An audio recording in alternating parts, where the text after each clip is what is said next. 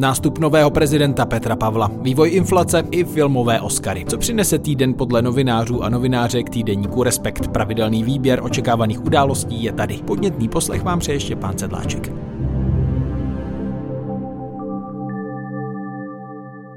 Petr Pavel složí ve čtvrtek 9. března ve 14 hodin slib na společné schůzi obou komor Parlamentu České republiky ve Vladislavském sále na Pražském hradě. Inauguraci a první kroky Petra Pavla ve funkci hlavy státu i dění na hradě se chystá sledovat kolega František Trojan. Ahoj, vítej ve studiu. Ahoj Štěpáne, zdravím tebe i posluchače. Tak zní slova prezidentského slibu, který tedy Petr Pavel složí stejně jako jeho předchůdci do rukou v tomto případě předsedy Senátu a stane se čtvrtým prezidentem České republiky. Slibuji věrnost České republice. Slibuji, že budu zachovávat její ústavu a zákony. Slibuji na svou čest, že svůj úřad budu zastávat v zájmu všeho lidu a podle svého nejlepšího vědomí a svědomí. Dít se toho ale bude rozhodně víc na hradě i v různých sálech, tak jak vypadá zatím ten program inaugurace? Co nového prezidenta na hradě čeká? Petr Pavel zahájí celý ten den na Pražském hradě, zahájí ve 12 hodin, kdy ho čeká společný oběd s Milošem Zemanem za doprovodu manželky jak Petra Pavla, Evy Pavlové, tak i Miloše Zemana. Poté už se přesunou vlastně k tomu složení slibu, což je společná schůze obou komor Parlamentu České republiky, kde tedy Petr Pavel složí slib, čeká ho tam nějaký projev. On tam má potom naplánované, že z balkónu na třetím nádvoří pozdraví občany, kteří se na tu inauguraci přijdou podívat přímo k Pražskému hradu. Má tam nějaký přípitek z hosty a tak bude to takový nabitý den, který asi v některých věcech bude jako všechny ty předešlé, to znamená složení slibu za přítomnosti ústavních činitelů a co jsem pochopil, tak třeba to zamávání z balkónu nebo ten pozdrav z balkónu bude jakási novinka. A celé to zakončí potom někdy po 8 hodině večer, kdy bude mít rozhovor vlastně s Českou televizí. Víme tedy, jaké potom budou ty úplně první prezidentské kroky Petra Pavla v nejvyšší ústavní funkci, kdy tedy začne úřadovat na hradě a které úkoly ho čekají jako první, které si stanovil? Kdy začne úřadovat na hradě, přímo jako na hradě, ještě úplně nevíme, protože jak řekl Respektu, tak má pochybnosti o tom, v jaké je hrad, co se týče nějaké bezpečnosti, v jaké kondici, takže ve chvíli, kdy se ujme té funkce, tak z jeho slov se dá předpokládat, že tedy proběhne nějaká kontrola a jako přesný datum, kdy se Petr Pavel tedy dostaví na Pražský hrad a už tam bude normálně se svým týmem fungovat, tak zatím nemáme, ale ten úplně první krok, který si vytyčil vlastně, protože to je z jeho iniciativy, tak bude jmenování Petra Hladíka ministrem životního prostředí, to by se mělo stát v pátek a jenom pro kontext dodám, že Petr Hladík je nominantem na ministra životního prostředí, ale Miloš Zeman se ho rozhodl nejmenovat, tak teďka ho jmenuje Petr Pavel, tak to bude první takový krok.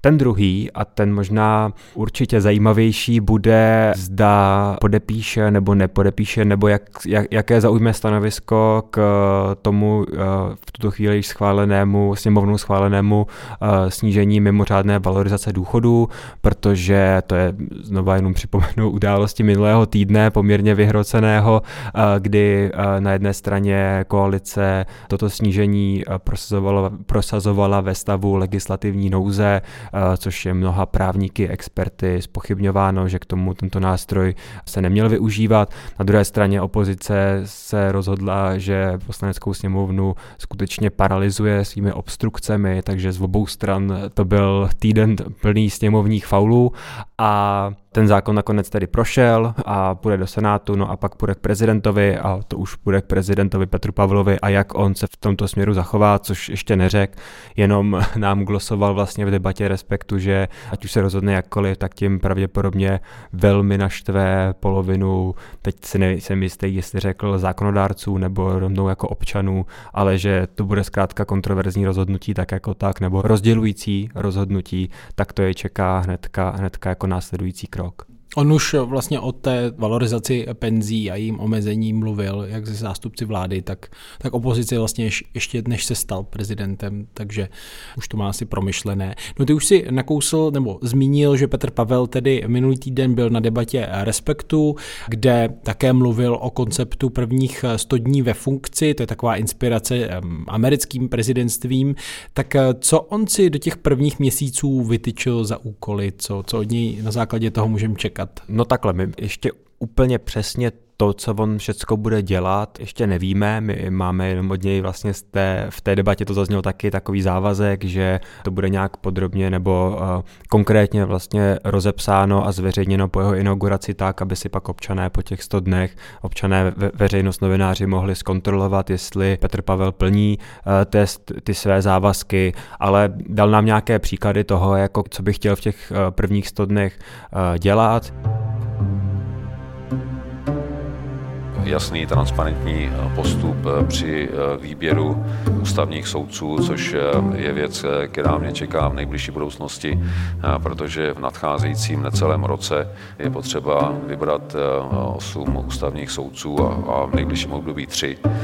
A jak víme, tak ten proces nebyl v minulosti transparentní, já bych ho chtěl udělat úplně jinak a protože, jak jsem řekl, ty první 3 vlastně bude potřeba vybrat velice rychle, tak ten proces bude veřejnosti představen v několika málo týdnech. Dál potom se chci zaměřit na věci, které souvisí s přístupem ke krajům, k regionům, především k těm, které jsou, jak se říká dnes nehezky, strukturálně postižené, protože jsem při cestách do krajů nabyl dojmu, že ty problémy nejsou řešeny úplně efektivně. Věc, kterou slibuje v těch prvních 100 dnech, tak je určitá otevřenost nebo otevření hradu veřejnosti, novinářům a tady mluví jak o nějakém fyzickém otevření, což ještě nevíme, co přesně bude znamenat, taky to nebude jenom na něm samotném, je to nějaká otázka bezpečnosti, ale zároveň i o nějakém možná psychologickém otevření toho hradu, to znamená ve vztahu k novinářům, nějaká otevřenost k médiím. Už jsme mohli vidět, že pravidelné briefingy, které jsou dnes v pondělí každý týden, takže to je jedna z věcí. Další z věcí je, že mám otevřený kalendář, kde se můžou média dívat, jaký je jeho program, tak to jsou takové věci, které už se asi částečně dějí. Říká František Trojan, který o těchto slibech nově zvoleného prezidenta také píše v aktuálním čísle Respektu, kde si to můžete přečíst. Já ti děkuji za rozhovor, Franto. Taky díky. Také záznam celé debaty s Petrem Pavlem najdete na YouTubeovém kanálu týdeníku Respekt a brzy by mělo být audio i tady v podcastových aplikacích nebo tam, kde posloucháte podcasty týdeníku Respekt. V pátek Český statistický úřad zveřejní nová data o výši inflace. Rozebereme to s kolegou Jiřím Nádobou, kterého vítám ve studiu. Ahoj. Ahoj. Co čekat od těch pátečních dat? Myslíš, že klesne nebo snad můžeme čekat další rekord v nárůstu? Já myslím, že určitě klesne. Tam už myslím čistě jenom matematicky. To vychází tak, že máme za sebou ten velký skok z prosince na leden. To byla ta čísla v lednu, ta vysoká, ta rekordní, ta, kvůli kterým se nocovalo ve sněmovně a kvůli kterým se zvedají důchody tak hodně a kvůli kterým je vláda ten růst, který se snaží trošku zpomalit. Tak to byla ta rekordní čísla za leden a ten únor by měl být, proto to v pátek bude zajímavé, jako takovým prvním měsícem, kdy se to začne trošku sklidňovat, nebo možná docela hodně sklidňovat, jo? Takže třeba tam bude skok vidět v tom celoročním růstu, který byl, myslím, nějakých 18%, takže to bude hodně méně. Ale právě zajímavé bude sledovat, jak moc velké to zpomalení bude, jo? Protože je tady teď jako poslední dobou třeba kolem potravin docela rozruch. Jo, známe to i tu přestřelku, vláda to jakoby řeší, teď antimonopolní úřad nově slibuje, že na to dohlédne, prodejci potravin, zemědělci, zpracovatelé se jako hádají, kdo teda si přirazil. A zdá se, že třeba v těch posledních týdnech nebo po tom novém roce se u těch potravin jako nezastavil ten růst, že tam naopak pokračuje taková ta snaha přirazit, co se dá a ještě nějakým způsobem se zahojit. Takže uvidíme. Myslím, že možná to bude překvapení jako oběma směry. Jo? Jednak to první číslo, to velké, hodně klesne, takže hurá, ale zároveň pak na druhou stranu si uvědomíme, aha, ale ono vlastně nekleslo tolik, aby jsme se mohli zas tak radovat. No my jsme se tady před časem o tom nárůstu spotřebitelských cen bavili, ty jsi zmiňoval i ty hlavní příčiny toho, že ta inflace je tak vysoká, takže tvůj odhad je, že tento pátek bychom se tedy mohli dozvědět už o tom zmírnění inflace a dá se říct, co ještě teda jsou ty hlavní příčiny té vysoké inflace, i když třeba ty ceny energií se vrací do normálu a další. Vidíš to v těch potravinách teď? Jo, myslím, že ano, no, že v těch potravinách je vidět, to vlastně všichni pozorujeme kolem sebe, že vlastně věci, které stály nějakou částku, takže to stoupá i třeba z týdne na týden, jo? Že ceny, které jsme viděli v lednu, tak už teď neplatí. Já myslím, že ty potraviny bude opravdu zajímavé sledovat. Bude to takové první číslo robustní, podložené nějakými velkými jako sběry dat, které nám ukáže, jak to s těmi potravinami vlastně je. Jo? Jestli jenom máme takový dojem, že zdražování pokračuje, nebo jestli to tak opravdu je i ve skutečnosti. No a ta inflace se potom promítá do všeho ostatního. Dnes Český statistický úřad oznámil, že tedy ve čtvrtém čtvrtletí loňského roku i přes nominální růst reálně klesla průměrná mzda celkem o 6,7%. A právě tedy kvůli té započítané rekordní inflaci. Tak co je tohle za zprávu o české ekonomice pro české firmy a domácnosti? No tak je to opět potvrzení toho, co vidíme vlastně kolem sebe na vlastní kůži, tak nějak všichni, nebo asi většina z nás. Na jednu stranu průměrná mzda loni poprvé přelezla 40 000 korun, takže by si člověk řekl prima, to je skvělá zpráva. Před lety by nám to přišlo jako takový vzdálený sen. Ale když se započte inflace, tak ty mzdy, ta kupní síla vlastně klesla. Myslím, že za celý rok, když se vezmu ten celoroční průměr, tak ten reálný pokles je asi 7,5%. To tady nikdy nebylo, to je vlastně historický propad z roku na rok. Kupní síly, životní úrovně vlastně toho, jak se nám vede. A je to důsledek té inflace, jo? Ty mzdy sice rostou, ale ceny rostou dvakrát víc. Možná stojí za připomenutí, že tohle je třeba jedna z věcí, když se tedy říká, že když se debatuje teď ta sporná valorizace důchodů a její přeškrcení, tak někdo to bere tak, že sahá se za peníze důchodcům, tam je to jako nejsnažší, ale jsou tady prostě i jiné skupiny obyvatel, který na té inflaci tratí.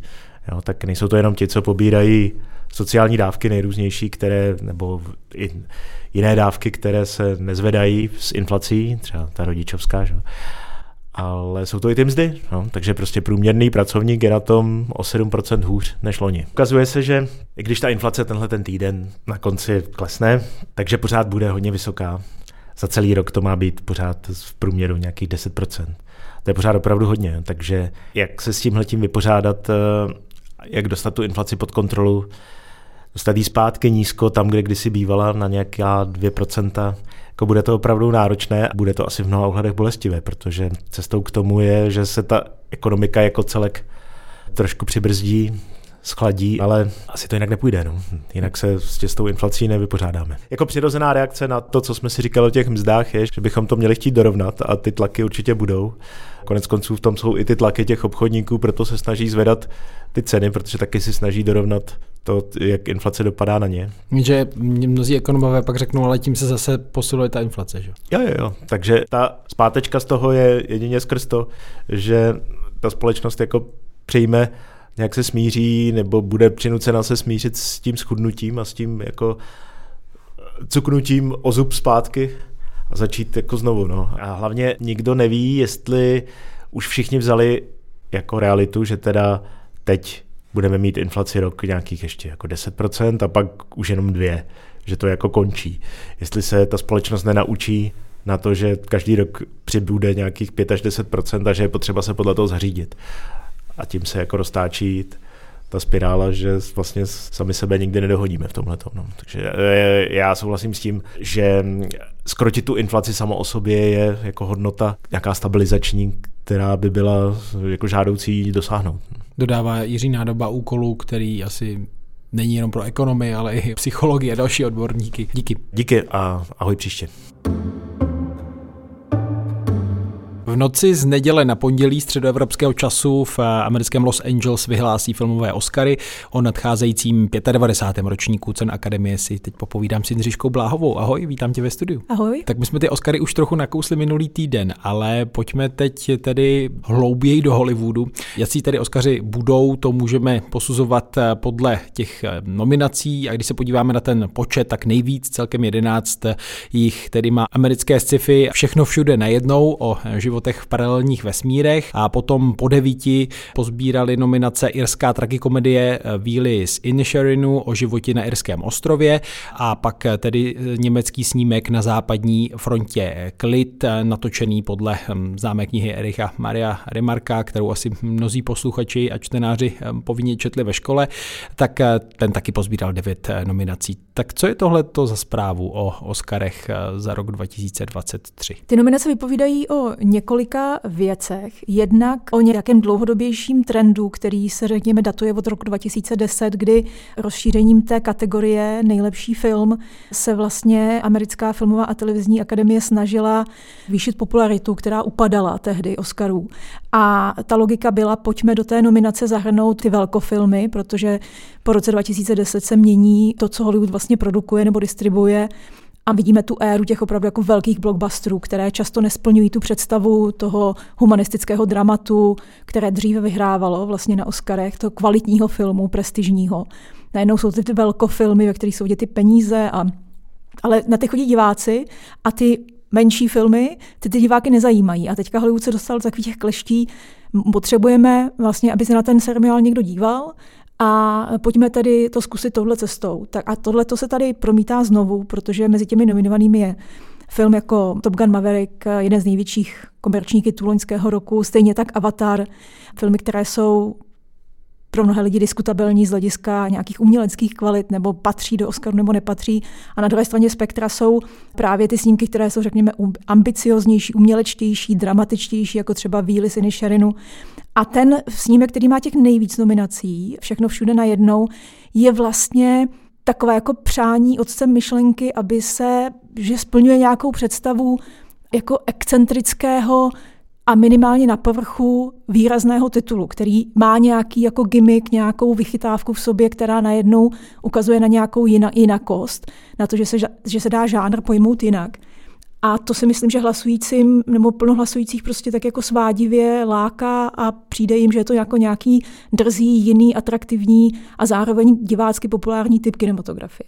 Proto těch hodně nominací a těch druhých hodně nominací pro Na západní frontě klid je jeden velký faktor a to úplně jako famózní kampaň Netflixu, který za tím filmem stojí, německým filmem, který vlastně natočil. Je to jeden z aspektů, ale zároveň je to velké drama ale Zachraňte vojína Ryana nebo tohodle typu válečného filmu. No a typneš si, kdo z nich má tedy největší šanci, protože tam hraje ohled i nějaké naladění atmosféra toho roku, samozřejmě i nějaké ty humanistické hodnoty a další věci, tak dá se podle toho a podle třeba i výsledků z jiných cen nějak napovědět, co by mohlo uspět. Oscary jsou součástí, nebo jsou vnímané jako součást celého toho pole vlastně cen, té sezóny cen jako nějaký vrchol. Takže se často trošku jak z nějaké kávové sedliny čte, kolik cen pozbíral ten film na Zlatých glóbech, kolik pozbíral na BAFTách, tedy britských filmových cenách, kolik mu dali nebo jaký film bodoval u těch jednotlivých cechů, co jsou takové ty prestižní herecký cech nebo scénaristický cech uvnitř Hollywoodu, které rozdávají ceny, co se líbilo kritikům.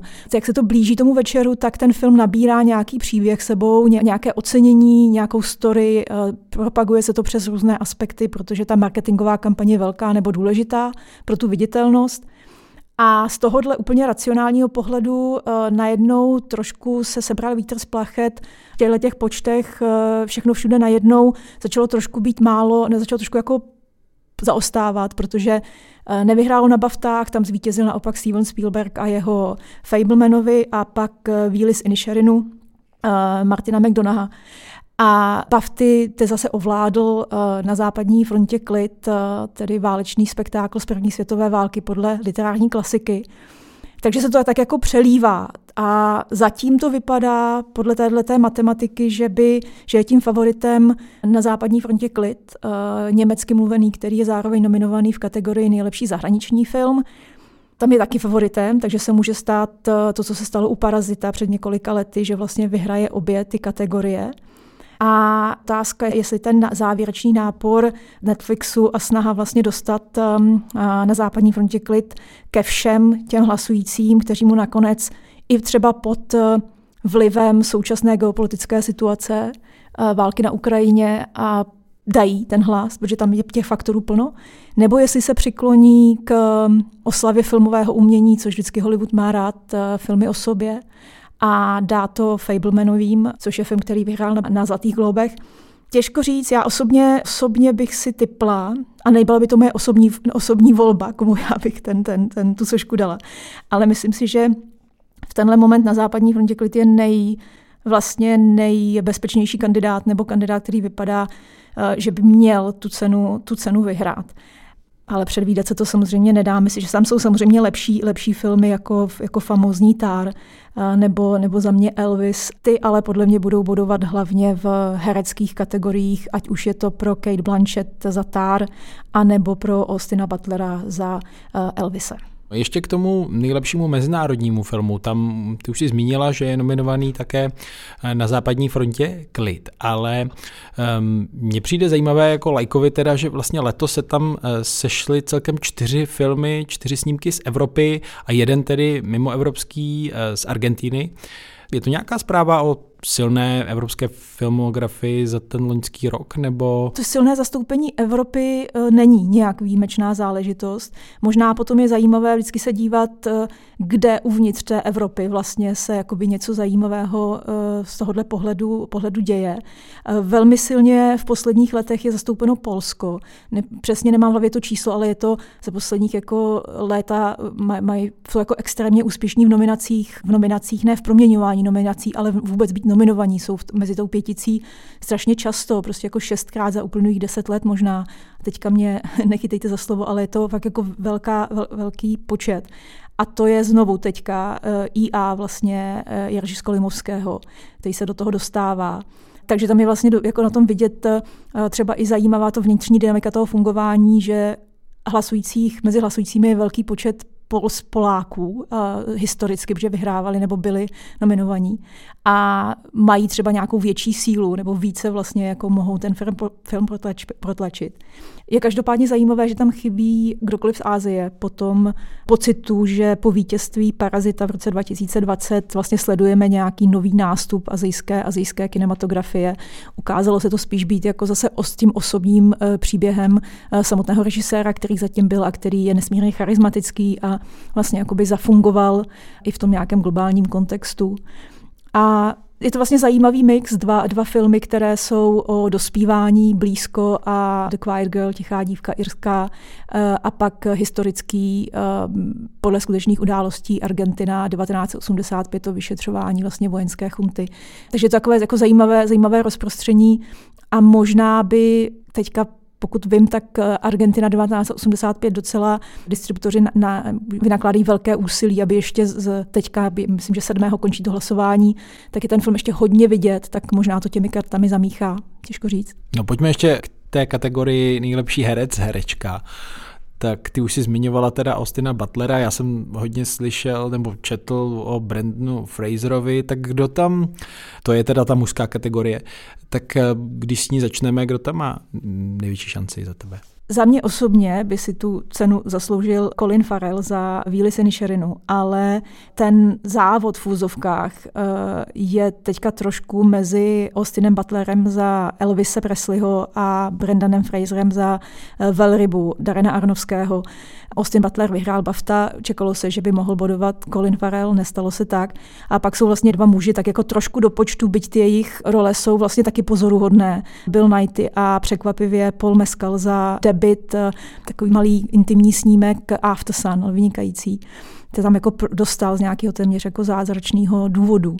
Ale ti si myslím, že tím nějak jako nezamíchají a spíše teďka jako nějaká míra otázka nějaké hladiny sentimentu mezi hlasujícími, kteří mají rádi často historicky, když se na to člověk podívá na ty výsledky, takové ty převtělovací role, takové ty opravdu jako transformativní metamorfické role, kde se někdo buď extrémně zhubne nebo extrémně přibere, nebo se převtělí do zuřícího býka, nebo se třeba stane nějakou jako historickou figurou naprosto přesvědčivě. A ono se tomu říká někdy Rain Man efekt, vlastně to, co udělal Dustin Hoffman v Rain Manovi 1989, kdy se převtělil do postavy mentálně handicapovaného, no zaostalého génia nebo autistického vlastně hrdiny člověka. Takové to převtělování. Tak tady by to trošku nahrávalo tomu Brendanu Fraserovi, který hraje 300-kilového frustrovaného učitele, který si vlastně své emoce projídá. Naprosto vlastně jako za mě banálním filmu Velryba, který je v té nominaci podle mě jenom právě díky tomu převtělování se. A favoritem za mě je Austin Butler za Elvise, protože je to považované za takový ten dobrý mix velkofilmu, autorského filmu Baze Lurmana a ikonického filmu ve smyslu, je tam to dostatečné převtělení do toho Elvise, je tam vlastně ta on zpívá, on že je opravdu tím Elvisem, tak to si myslím, že je taková jako typ filmu, který nejvíc konvenuje nějaké té představě o tom velkém herectví. No a když se podíváme tedy na herečky, tak tam taky platí, že Oscaři přejí té metamorfóze? Platí, byť se teda ženy takhle extrémně přeměňují míň, než muži, dostávají tyhle ty typy rolí vlastně míň, ale takovým jako zářným nebo typickým příkladem může být převtělení Charlize Theron ve filmu Monster z roku 2004 nebo 2003 a 2004 za něj dostala Oscara za hlavní ženskou roli, kdy se z modelky změnila vlastně takovou jako otylou ušmralou vražetkyni. Takže tohleto je vlastně ten typ toho filmu nebo typ té role, která je hodně oceňovaná, ale to v tom poli, myslím, že ten favorit nebo ta favoritka je hodně jednoznačná a to je Kate Blanchett za stvárnění vlastně velmi dominantní a zároveň vnitřně komplikované, tyranské i zranitelné dirigentky, famózní dirigentky Lidie Tár ve filmu Tár. Takže tam si myslím, že by bylo jako hodně velké překvapení, kdyby to dostal někdo jiný. A tady se dá taky mluvit o převtělení, ale nikoliv ve smyslu nějakého jako fyzického či monstrózního. Ona opravdu hraje jako obrovsky komplexní figuru a hraje ji naprosto skvěle. Tak uvidíme, jestli přidá další, tuším třetí, což Kate Blanchett.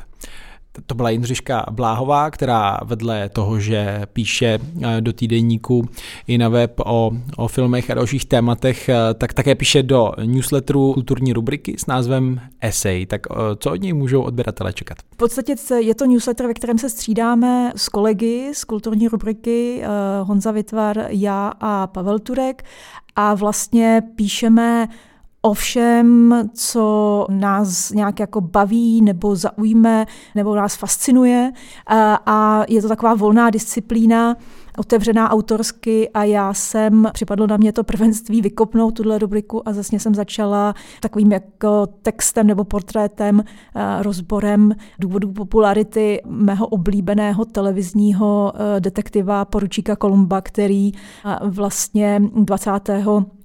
února, to bylo 55 let, kdy se vysílal první vlastně televizní film, kdy se Peter Falk vtělil do poručíka Colomba, byť ještě v takové jako uhlazenější verzi, ještě to nebyla ta ušmudlaná, nenápadná, pokorná, zdánlivě hloupá nebo málo nebezpečná figura. A takže jsem psala o Columbovi a o jeho popularitě, o tom, že najednou během pandemie on vlastně ten seriál získal, který je, že jo, starý prostě 55 let nebo 50 let, vysílal se 71, začíná seriál, a najednou nabral i mezi generací, u které to není nějaká nostalgie, tak nabral na obrovské popularitě, a já jsem se podívala na to vlastně proč a co je na něm tak přitažlivého. Doporučuji k přečtení. Mě teda vždycky fascinovala paní Kolombová, ale to myslím nikdy nebyla. Paní Kolombová, která je samozřejmě vždycky ta, která je ta vzdělanější z té dvojice, on ji vždycky inteligentně, že ho používá jako takový jako cover, takový jako mimik na to, aby ona je vždycky chytřejší než on, ona vždycky je kultivovanější než on, protože on vyšetřuje velmi často nebo vždycky vyšetřuje Smetánku nebo příslušníky té vyšší vrstvy, kteří jsou arrogantní a podceňují jeho jako člověka z pracující třídy, a vždycky na to doplatí. Tak paní Kolombová je taková figura, ke které on se často vztahuje a ono to i ukazuje na nějakou jeho integritu a na nějakou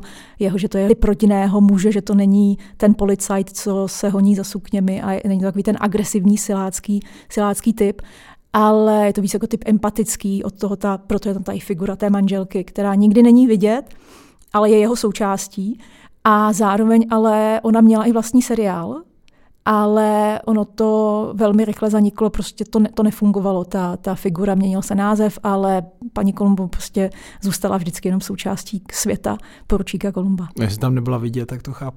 Ne, ona měla svůj vlastní seriál, kde byla vidět, měla, vyšetřovala sama, ale divácky to nefungovalo. Říká Jindřiška Bláhová, děkuji za rozhovor. Díky. A to bylo z dnešního výhledu týdne vše.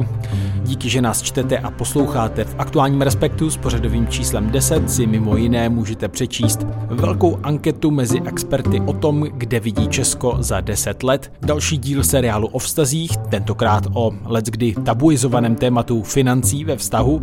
Také vás čeká velký rozhovor s řidičem kamionu Jaroslavem Mikem, který se rozhodl zachraňovat syrské sirotky, nebo o drážďanské výstavě Všechnu moc imaginaci, která se snaží v zahraničí představit to nejzajímavější z české výtvarné scény. Inspirativní čtení i poslech vám přeje Štěpán Sedláček.